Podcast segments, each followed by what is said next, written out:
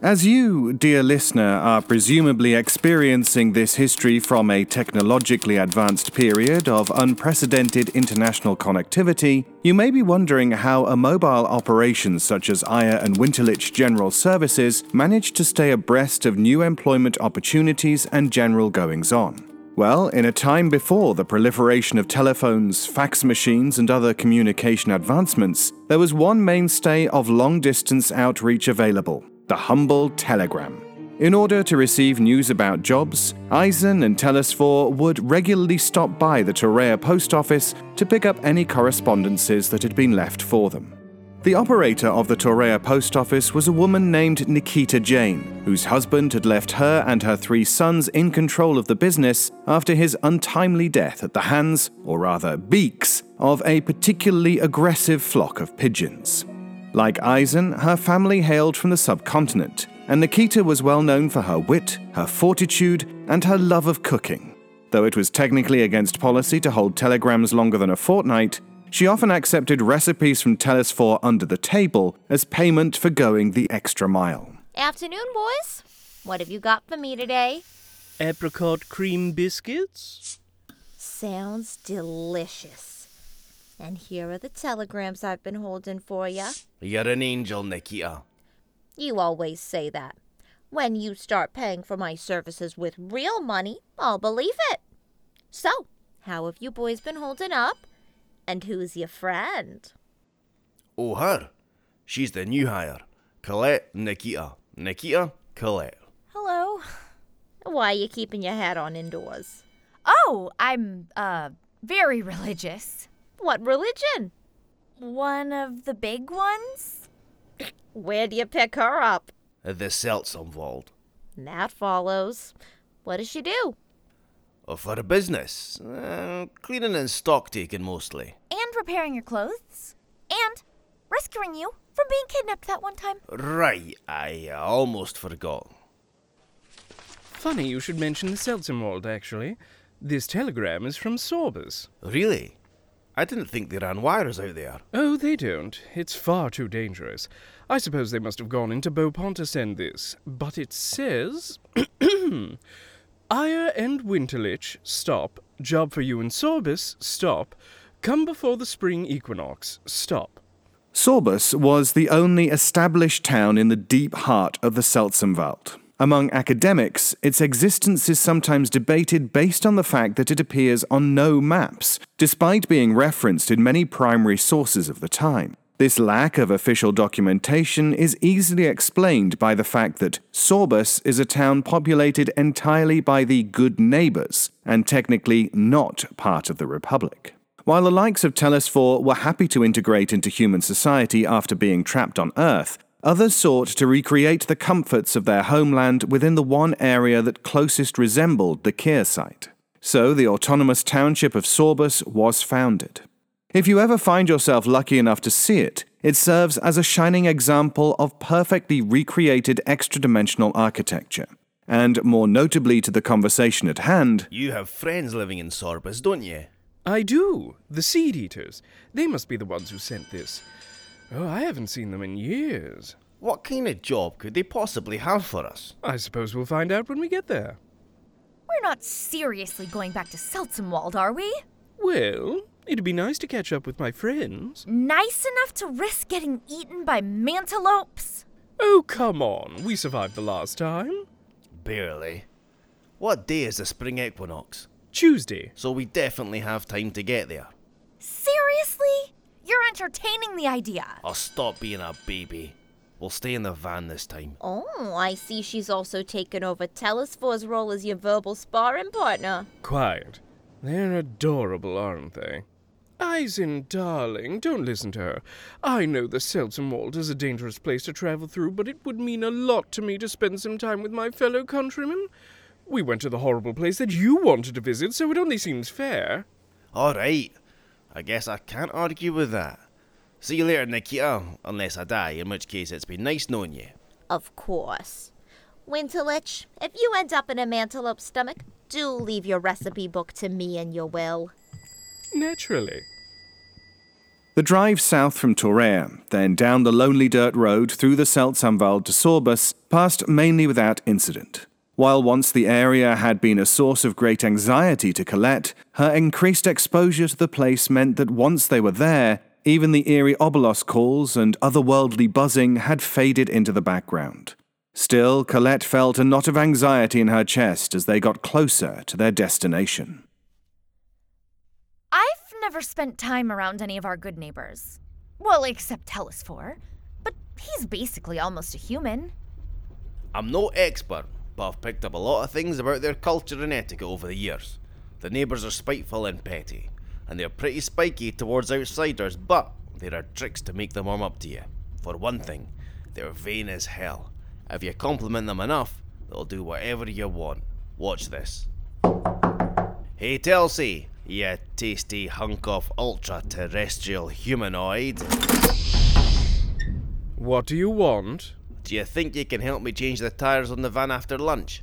I need someone with big, strong arms to help me out. Naturally. I'd never dream of saying no. You're too good to me. What's for lunch? Chicken lyonnaise. Ooh, sounds delicious. I can't wait. See? It's that easy.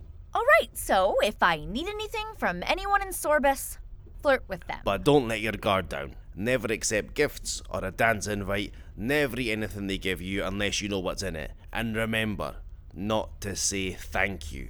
That's as good as legally binding in Kehrseite culture. so what do you say to them if they do something nice? Find a way of turning thanking them into a compliment as well. Oh, how kind of you.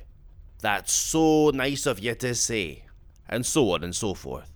There seem to be a lot of rules for these people. Oh, if you think our etiquette is arcane, wait until you hear about the European royal courts. Lunch is ready, by the way. They stopped briefly to eat and arrived in Sorbus just before nightfall. The town, like most settlements in the Kehrseite, was ringed by a large stone wall with a single circular opening for travelling in and out. In the absence of crystals, the wall was painted with the glowing sap of the snakeberry tree, which grew plentiful in the Seltsamwald. The entrance to the town was also manned by a gate guardian, known as a Spriggan, armed with a traditional Kehrseite war axe. Stop the vehicle right there. What's your business here? Visiting friends. And your pets? We've had all our shots if that's what you're worried about. Excuse her, she doesn't know what she's saying. We're here to visit the Seed Eaters. I'm an old friend of theirs, and these are my traveling companions. Telesphore presented the Spriggan with the telegram along with their papers, and it seemed to provide sufficient proof. All right, step out of the vehicle. Wh- what did we do? Nothing.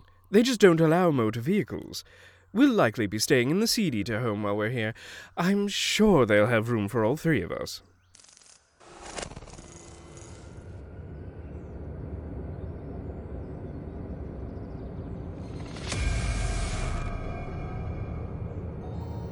Enjoy your stay in Sorbus. The trio walked through the gate and found a small but bustling community of people, all of similar height to Telesphore, with similar glowing eyes. The buildings of the town were a curious mix of very familiar and otherworldly wooden constructions mixed with bioluminescence, magic, and artificial polymer materials unlike anything available on Earth at the time. Colette tugged self consciously at her hat, making sure no one would catch a glimpse of the Kingmaker, not that its faint glow through her hair would have been noticeable. Instead of the yellow orange tint of the gas lamps Colette and Eisen were used to, the streets of Sorbus were bathed in eerie blues and purples. How much further do we have to walk before we get to the Seed Eater's house? I feel like everyone's staring at us. They don't see new faces very often around here. Wait, we're already here? That doesn't feel right. Don't think too hard about geography while we're here, it'll drive you insane. You mean that literally, don't you? Hello? Who is it? It's Telesphore. I got your telegram. Winterlich, old friend. It's been ages. So good of you to come so quickly. Oh, well, Cades, I wouldn't pass up the opportunity to spend the spring equinox with you. How are the family? They're well, they're well. Actually, they don't know that you're coming. but I'm sure Finn and Peregrine won't mind the surprise. Come inside, please. The Seed Eater family, Alkadies, Finn, and Peregrine, were childhood friends of Telesphore's, the four of them having grown up together in the same village before all choosing to seek their fortunes across the blur. While Telesphore struck off on his own to become a royal chef, the other three remained together and spent several years working in the textile trade. They travelled back and forth between Earth and the Kehrseite frequently before the revolution that made travel impossible. The three of them were married to each other, as polyamory was and still is a widely accepted cultural practice among good neighbours. This will be the first time you visited us in Sorbus since we adopted Peregrine's niece. Do you mean Clytemnestra? I think I met her once, but it would have been decades ago now. She'd be, what, about 18? Yes. And she'll be so excited to meet you. Oh, I'm so sorry. Uh, I haven't introduced myself properly to your. Traveling companion. Concubine. These are Eisen and Colette. They work with me in the smuggling business. Excellent. Now, let me introduce you to the rest of the clan. Alkadies led them down a hallway to a sitting room that seemed much larger than the outside of the house would have suggested. Inside were three more good neighbours, two about Telesphore's age and one in her late teens. She was sitting by the hearth, playing the klihea, an instrument not dissimilar to a harp or a zither. Look who was in the neighborhood and wanted to drop in on us. Telesphore? Oh my god. How are you? It has been so long since you came and visited us. I know, I know, but I have a very busy work schedule. Speaking of which, these are my companions, Eisen and Colette. Clytemnestra, come say hello to your uncle. Hello, Uncle Telesphore. Clytemnestra Eater was the daughter of Peregrine's brother, who had, three years previous, been killed in a Mantelope attack, leaving Peregrine and her partners to take her on as their ward. Although she was a renowned beauty, she was also known to be quite withdrawn and uncomfortable in social situations. All those who met her noted her large, piercing eyes, which were the same shade of glowing lavender as her father and aunt. You've become quite the talented musician since I last saw you, Clytemnestra. It's because I practice. Auntie, can I go to my room? Are you sure you wouldn't like to stay in? Oh, darling, she can leave. Let her rest her fingers for a while after all that playing. Good night, Auntie. Good night, uncles. It was nice to meet you. Happy equinox, unless you don't celebrate it. Bye. Now, we've already eaten, but I'd feel terrible not offering you all something, since you came all this way. Oh, we only came from Toria. Well, that's still far. I insist. Come, join me in the kitchen. Of course. Uh, how could we refuse? So, how did you all meet each other? Well, I used to be involved with the Feverite party, and after I quit, I ran into Telesphore who was selling stolen kitchenware from the castle out the back of his van. He told me he was an artificer, and I figured I need one. So I asked if he wanted to be my business partner. We've been inseparable ever since. Oh, that's adorable. And what about you, darling? Me? Yes? Well, these two saved me from a mantelope. And then a bunch of other stuff happened, so I live with them, I guess. It's more interesting than that sounds, but I don't want to go into all the minutiae. How do you know Telesphore? Oh, we go way back. We've known each other since we were kids, and you wouldn't believe what a troublemaker he used to be. Really? I wasn't that bad. Yes, you were. Remember that time you convinced me to go with you to steal the Herontanes from the orchard? I shouldn't have been surprised you ended up in the smuggling business. You've been a thief since day one. Wow. Sounds like you were pure evil as a kid. I'm so glad I met you as an adult. Oh, stop it. Anyway, soup's on. It's peppered surf on. Nothing too fancy, but it'll help you get your strength back after your trip. Here, the trio were presented with their first challenge of their time in Sorbus the food. While animals like mantelope and surfon have become fully integrated into Valorian cuisine, Kehrseite plants are wholly unsuitable for human consumption. However, it would have been seen as rude to directly ask if the food contained any poisons. Likewise, refusing food entirely would have been a great offence. So, a degree of delicacy was needed in navigating their first meal in the Seed Eater home. Peregrine, that smells fantastic. I simply must have the recipe. It's very easy, actually. I just take the meat from the flank, coat it in a spice rub of red and black pepper, shallow fry it in flaxroot oil, and serve it with a salad of chameleon leaf. Mmm. Mmm. Exquisite. High praise coming from you, Mr. Gourmet Cook. Oi, what are you doing? If we keep switching plates when she has her back turned, I can eat all of it and make it look like you're eating yours. Oh, I see. Good idea. So, do you think you'll stay for the whole of the Equinox Festival? Oh, no, I don't think we can. Busy work schedule and all. But we wish we could stay. We saw a little bit of the town as we walked in. It's very beautiful. Oh, absolutely. It's very, uh, very uh, blue. It's uh, a real uh, sight to behold. The dinner conversation and the constant plate swapping continued for a while until finally their plates were empty. Mm, that was delicious. You're a, a very good cook. Oh, oh, yeah. That was wonderful. I, uh, love seconds? What? Um, are you sure? Oh, there's plenty more. Here you go. Oh, lucky us. After dinner, they returned to the sitting room. How's about I give you a tour of the place before I show you to your rooms? You know, we've redone some of it since you last came over. Don't worry, darling. I can take them. I mean, I'd hate for you to lose your place in that book you're Well, reading. all right. Even though you were the one who invited our guests and, and let them in. I promise. I'm not trying to keep them all to myself. You'll have plenty of time to talk to them tomorrow.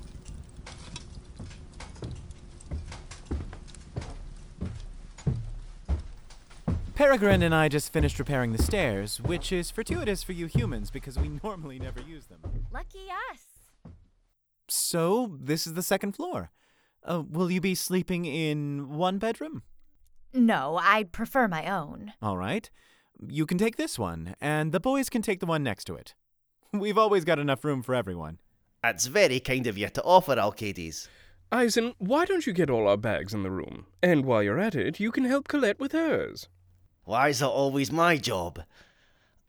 Fine. Come on, Colette. Why didn't you tell them I was coming? I'll explain in the morning. It'll take more time than I have now, and I don't want you to go to sleep worrying about it. Well, now I definitely will. Before Telesphore could ask Alkadies any more follow up questions, he had disappeared from the hallway in the brief period where Telesphore wasn't looking at him. Wonderful. Uh, I never want to see a plate of peppered seraphon again in my life. Thank you for your service. It's unclear why, giving the seemingly infinite amount of space available in the Seed Eater home, Telesphore and Eisen would make the choice to share the same bed. Perhaps out of habit after being forced to do so in the van for such long periods. Perhaps it was merely a misunderstanding on the part of their bigamist hosts. The true reason is anyone's guess. In the next room over, Colette was having trouble sleeping, despite the comfortable bed she had been provided. As she had been too nervous to eat much at lunch and had been unable to eat anything at dinner, her hunger was getting quite impossible to ignore.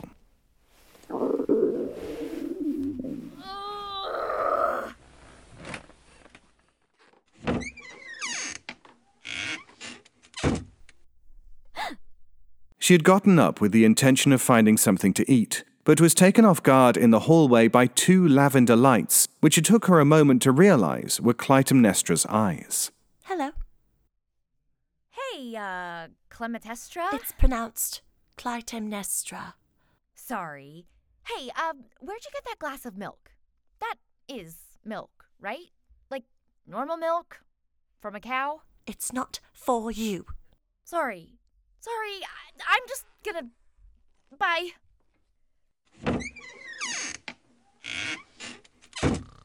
Eisen! Eisen! Eisen! Whatever. What? What? What, what, what do you want? I'm hungry. Oh, what, what do you want me to do about it? Come with me to the kitchen. I want to see if they have anything we can eat in the pantry. Oh, do it yourself. No! I'll get lost. Oh, for the love of. Alright, alright.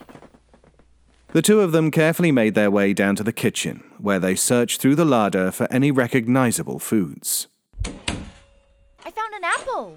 Wait, never mind. It's flickering. Not a good apple. Weird apple.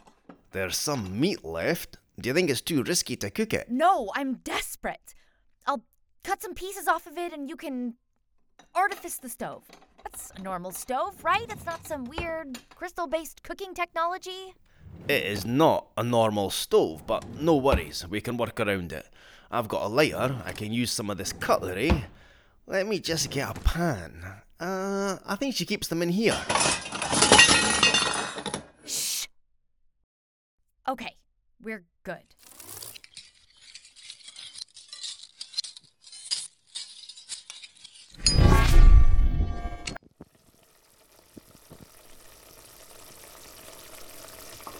Even though they couldn't season the surfon with anything, it still tasted better than any meat they'd ever eaten, though that could have just been because they were both extremely hungry. Colette and Eisen put their cooking implements away and began sneaking back up the stairs.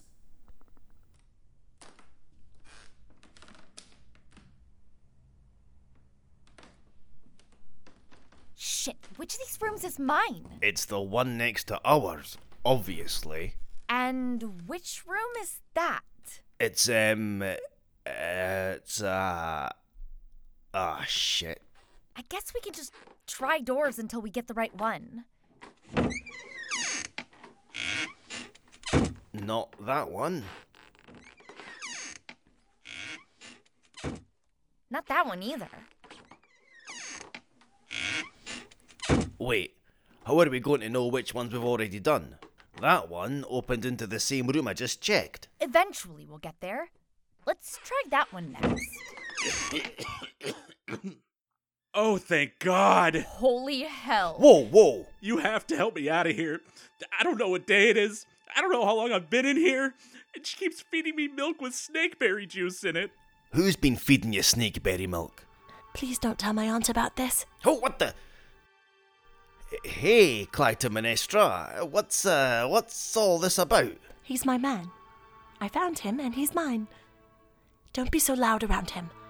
He was sleeping and you woke him up. I keep telling you, Clytemnestra, I only like you as a friend. I met her in a forest clearing while I was out foraging.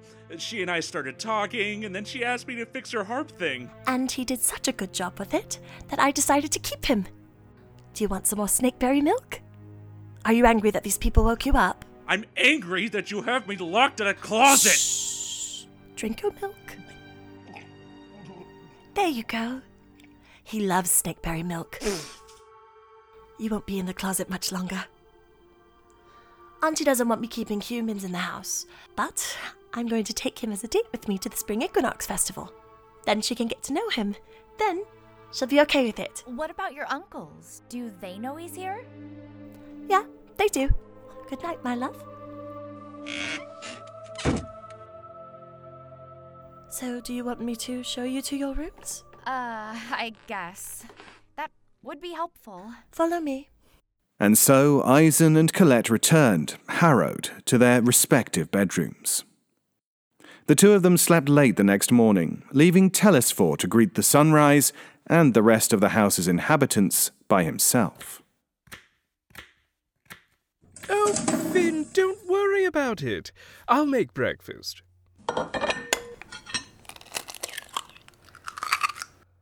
You're cooking for them. Naturally. They've got you pretty well domesticated, haven't they? I'm not sure I understand what you mean. So sorry. I shouldn't be rude. After all, it is very easy to get attached. Hell, Clytemnestra brought a man home a few days ago, and she's been keeping him in one of the closets and feeding him snakeberry milk. She what? I guess you'd agree with Alkadies then. He says she ought to let the poor fellow go home and that he's got to be with his own kind and what have you. I think it's natural for a young person to want companionship. You know, when you think about it, it's, it's just like you with your artificer friend. It really isn't. He came with me willingly. We met under normal circumstances. Normal circumstances, if you say so. Do you love him? Yes. And the uh the one with the glasses, how about her? Maybe? Hmm. Well, be prepared for them not to love you back when they find out about your past. Uh, uh, uh. If? I got you the flowers you wanted for the equinox arrangement. Good morning, Uncle Telesphore. Good morning. I'm cooking breakfast for my humans. Do you want a plate for yours? Uncle Finn told you about that? Yes. And you're not going to be weird about it? No. At least, not to her face. Eisen, I don't want to alarm you, but I think I know why Alkadies asked us to come here. It's. Because Clytemnestra has a prisoner in the hall closet. Oh, so you know about that? The closet man. Aye, we've seen him. Oh, are you talking about the closet man? We found him last night when we snuck downstairs to make food. And we're all agreed. It's weird. What are the rules about transporting prisoners in and out of good neighbor territory? I don't know. Telsey, help us out. I don't know either. Maybe this isn't our place. What are you talking about? Of course it is. It's why we came here, right? Yes, but our expertise is in smuggling products, not people. Maybe this is something the family will have to sort out on their own. You're stressing me out, Telsey. This isn't some cute little cultural thing. She's kidnapped somebody. It's complicated. How? I don't expect humans to understand it. Now, there's bacon and eggs downstairs, normal, unseasoned, cooked in oils native to this dimension. Take it or leave it. Peregrine and I are going out. Fine. Have a great time. I will. Good. So looks like he's gonna be useless. Colette, maybe you can talk to Clytemnestra. Convince her to dump the closet man for someone her own species. Me. Aye, she's about your age. You can bond with her. Braid each other's hair or whatever. You don't know a lot about women, do you? Because there is a chasm of difference between 18 and 25. She's not even really 18. She's Kehrseite 18, which on Earth is like 150. Well, do you think I would have a better chance befriending her? Oh, God, no. I'll do it. Colette had never had an easy time making friends her own age. She had been ostracized by her fellow schoolgirls, and while she had lived in Champignon, she had always preferred interacting with Ninette to interacting with the house's other tenants. So naturally, she approached the task of befriending Clytemnestra with some trepidation.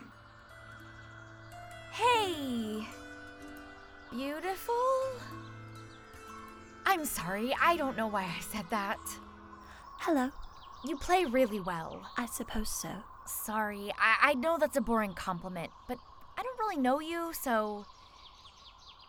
So, uh, um, what's what's your guy's name?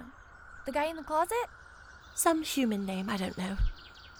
He said I shouldn't change it to something lovely like Abraxas, but I'm going to anyway. Cool, cool. Uh, tell me about the spring equinox party. Sounds like it's a pretty big deal around here. Not as big as the summer solstice one or the winter solstice one, but it's still a very nice party. And you bring dates? You don't know anything, do you? No, I don't. That's why I'm asking. Whatever. But you're taking Abraxas as your date, right? Yes. I told you that last night. He's going to be my dance partner. Meanwhile, while Colette attempted a diplomatic solution, Eisen was trying his own approach to solving the problem. Hello? Anyone in here?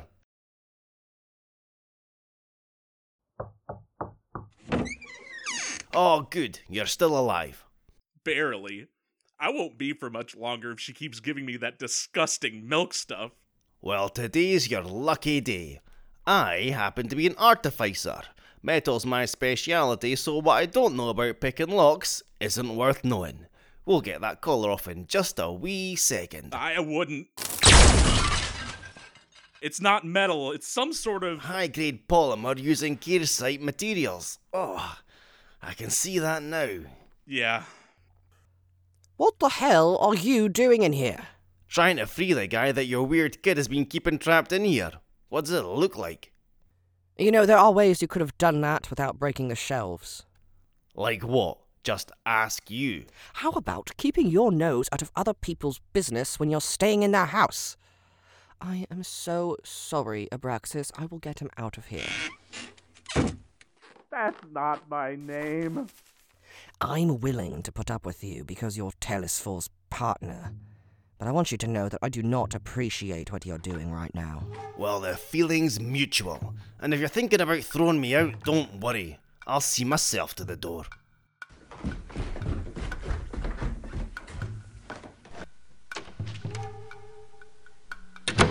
Convinced he had had the last word on the matter, Eisen walked confidently down the stairs to the front door, opened it, and stepped outside. Or at least he thought he did. What kind of bullshit is this? Instead of being outside, he was back in the Seed Eater family's sitting room. oh, Eisen. You don't get to decide when you leave. That's not how things work here. You're going to stay until you've learned some manners, however long it takes. Got it?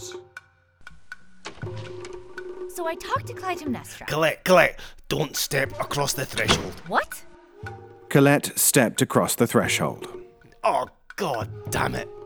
What did you do, Eisen? Nothing. I tried to do the decent thing and set the closet guy free, but I broke the shelves, totally by accident, and now we're both being punished for it, I guess. You've picked up a lot of things about their culture and etiquette, huh? Shut up. Don't freak out, though.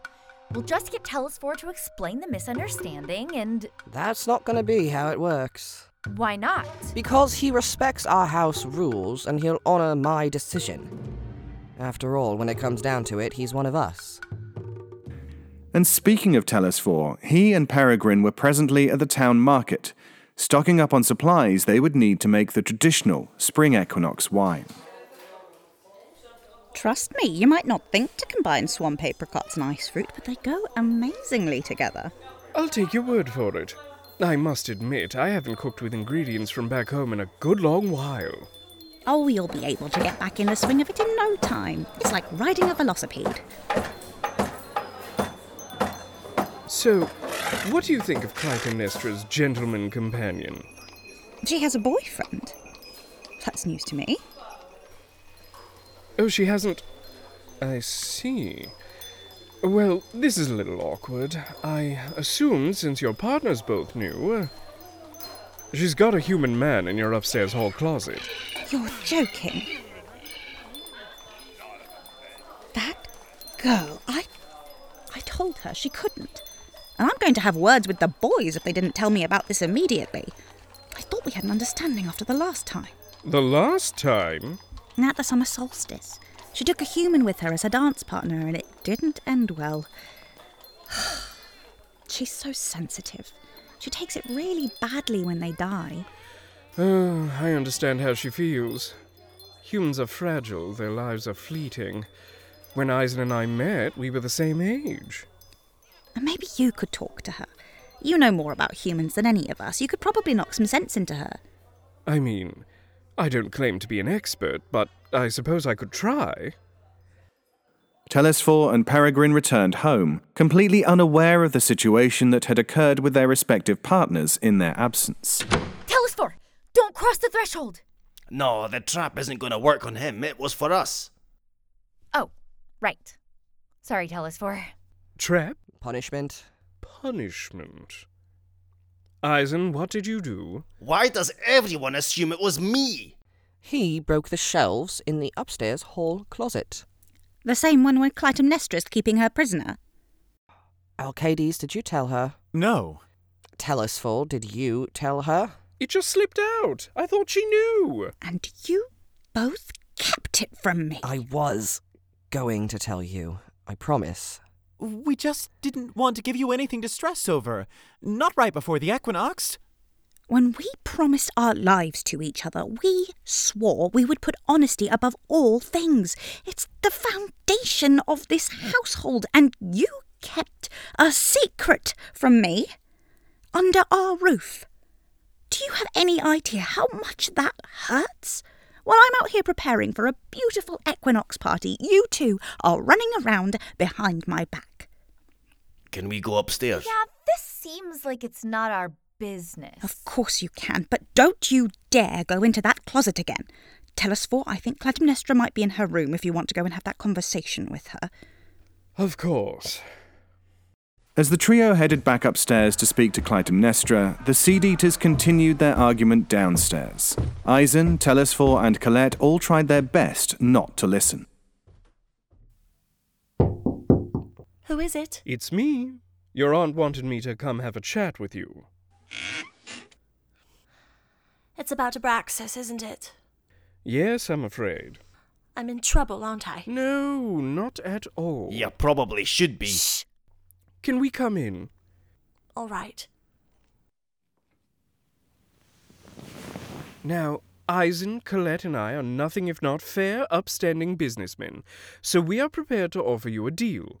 What is that young man's life worth to you? We're really phrasing it like that. Just go with it. What could we give you that would make you happy enough to sever your attachments with him? Something special. Something no one else has. From each of you. That can be arranged. Shall we shake on it? Yes.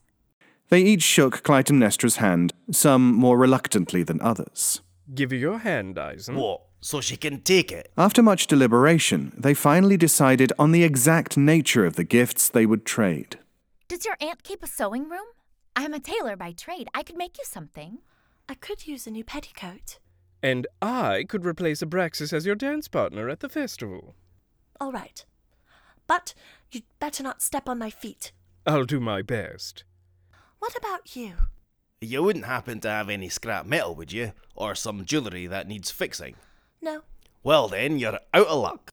Oh, oh. I want a secret. I haven't had one in ages. From me? Yes. Tell me something that not even Telesphore knows. Fine. I, I guess. I'm gonna whisper it to you, but you two had better block your ears.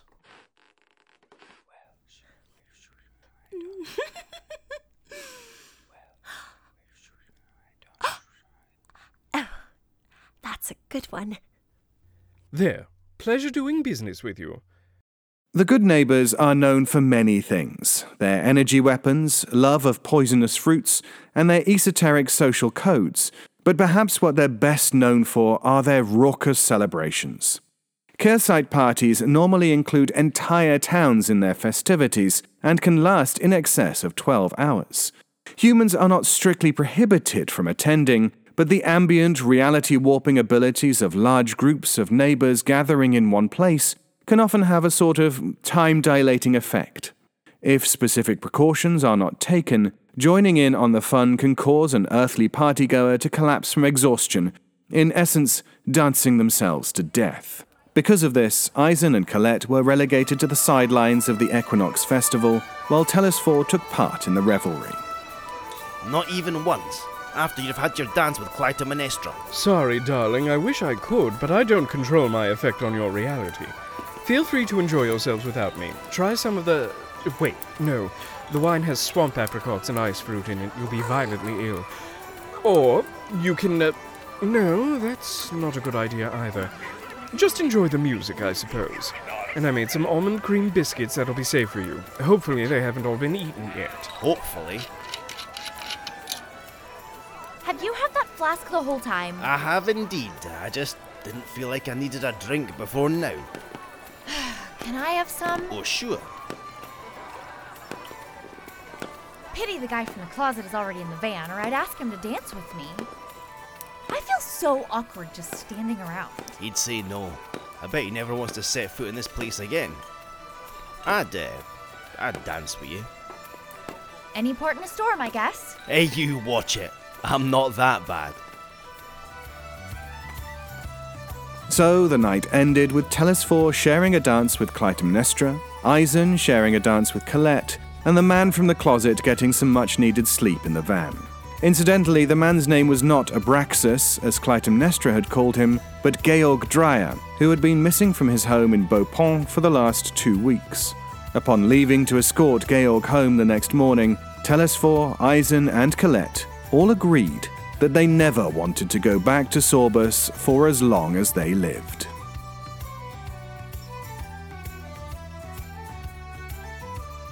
This episode of the Kingmaker Histories was written by Addison Peacock and audio engineered by Meg Malloy Tootin, with executive production by Henry Galley.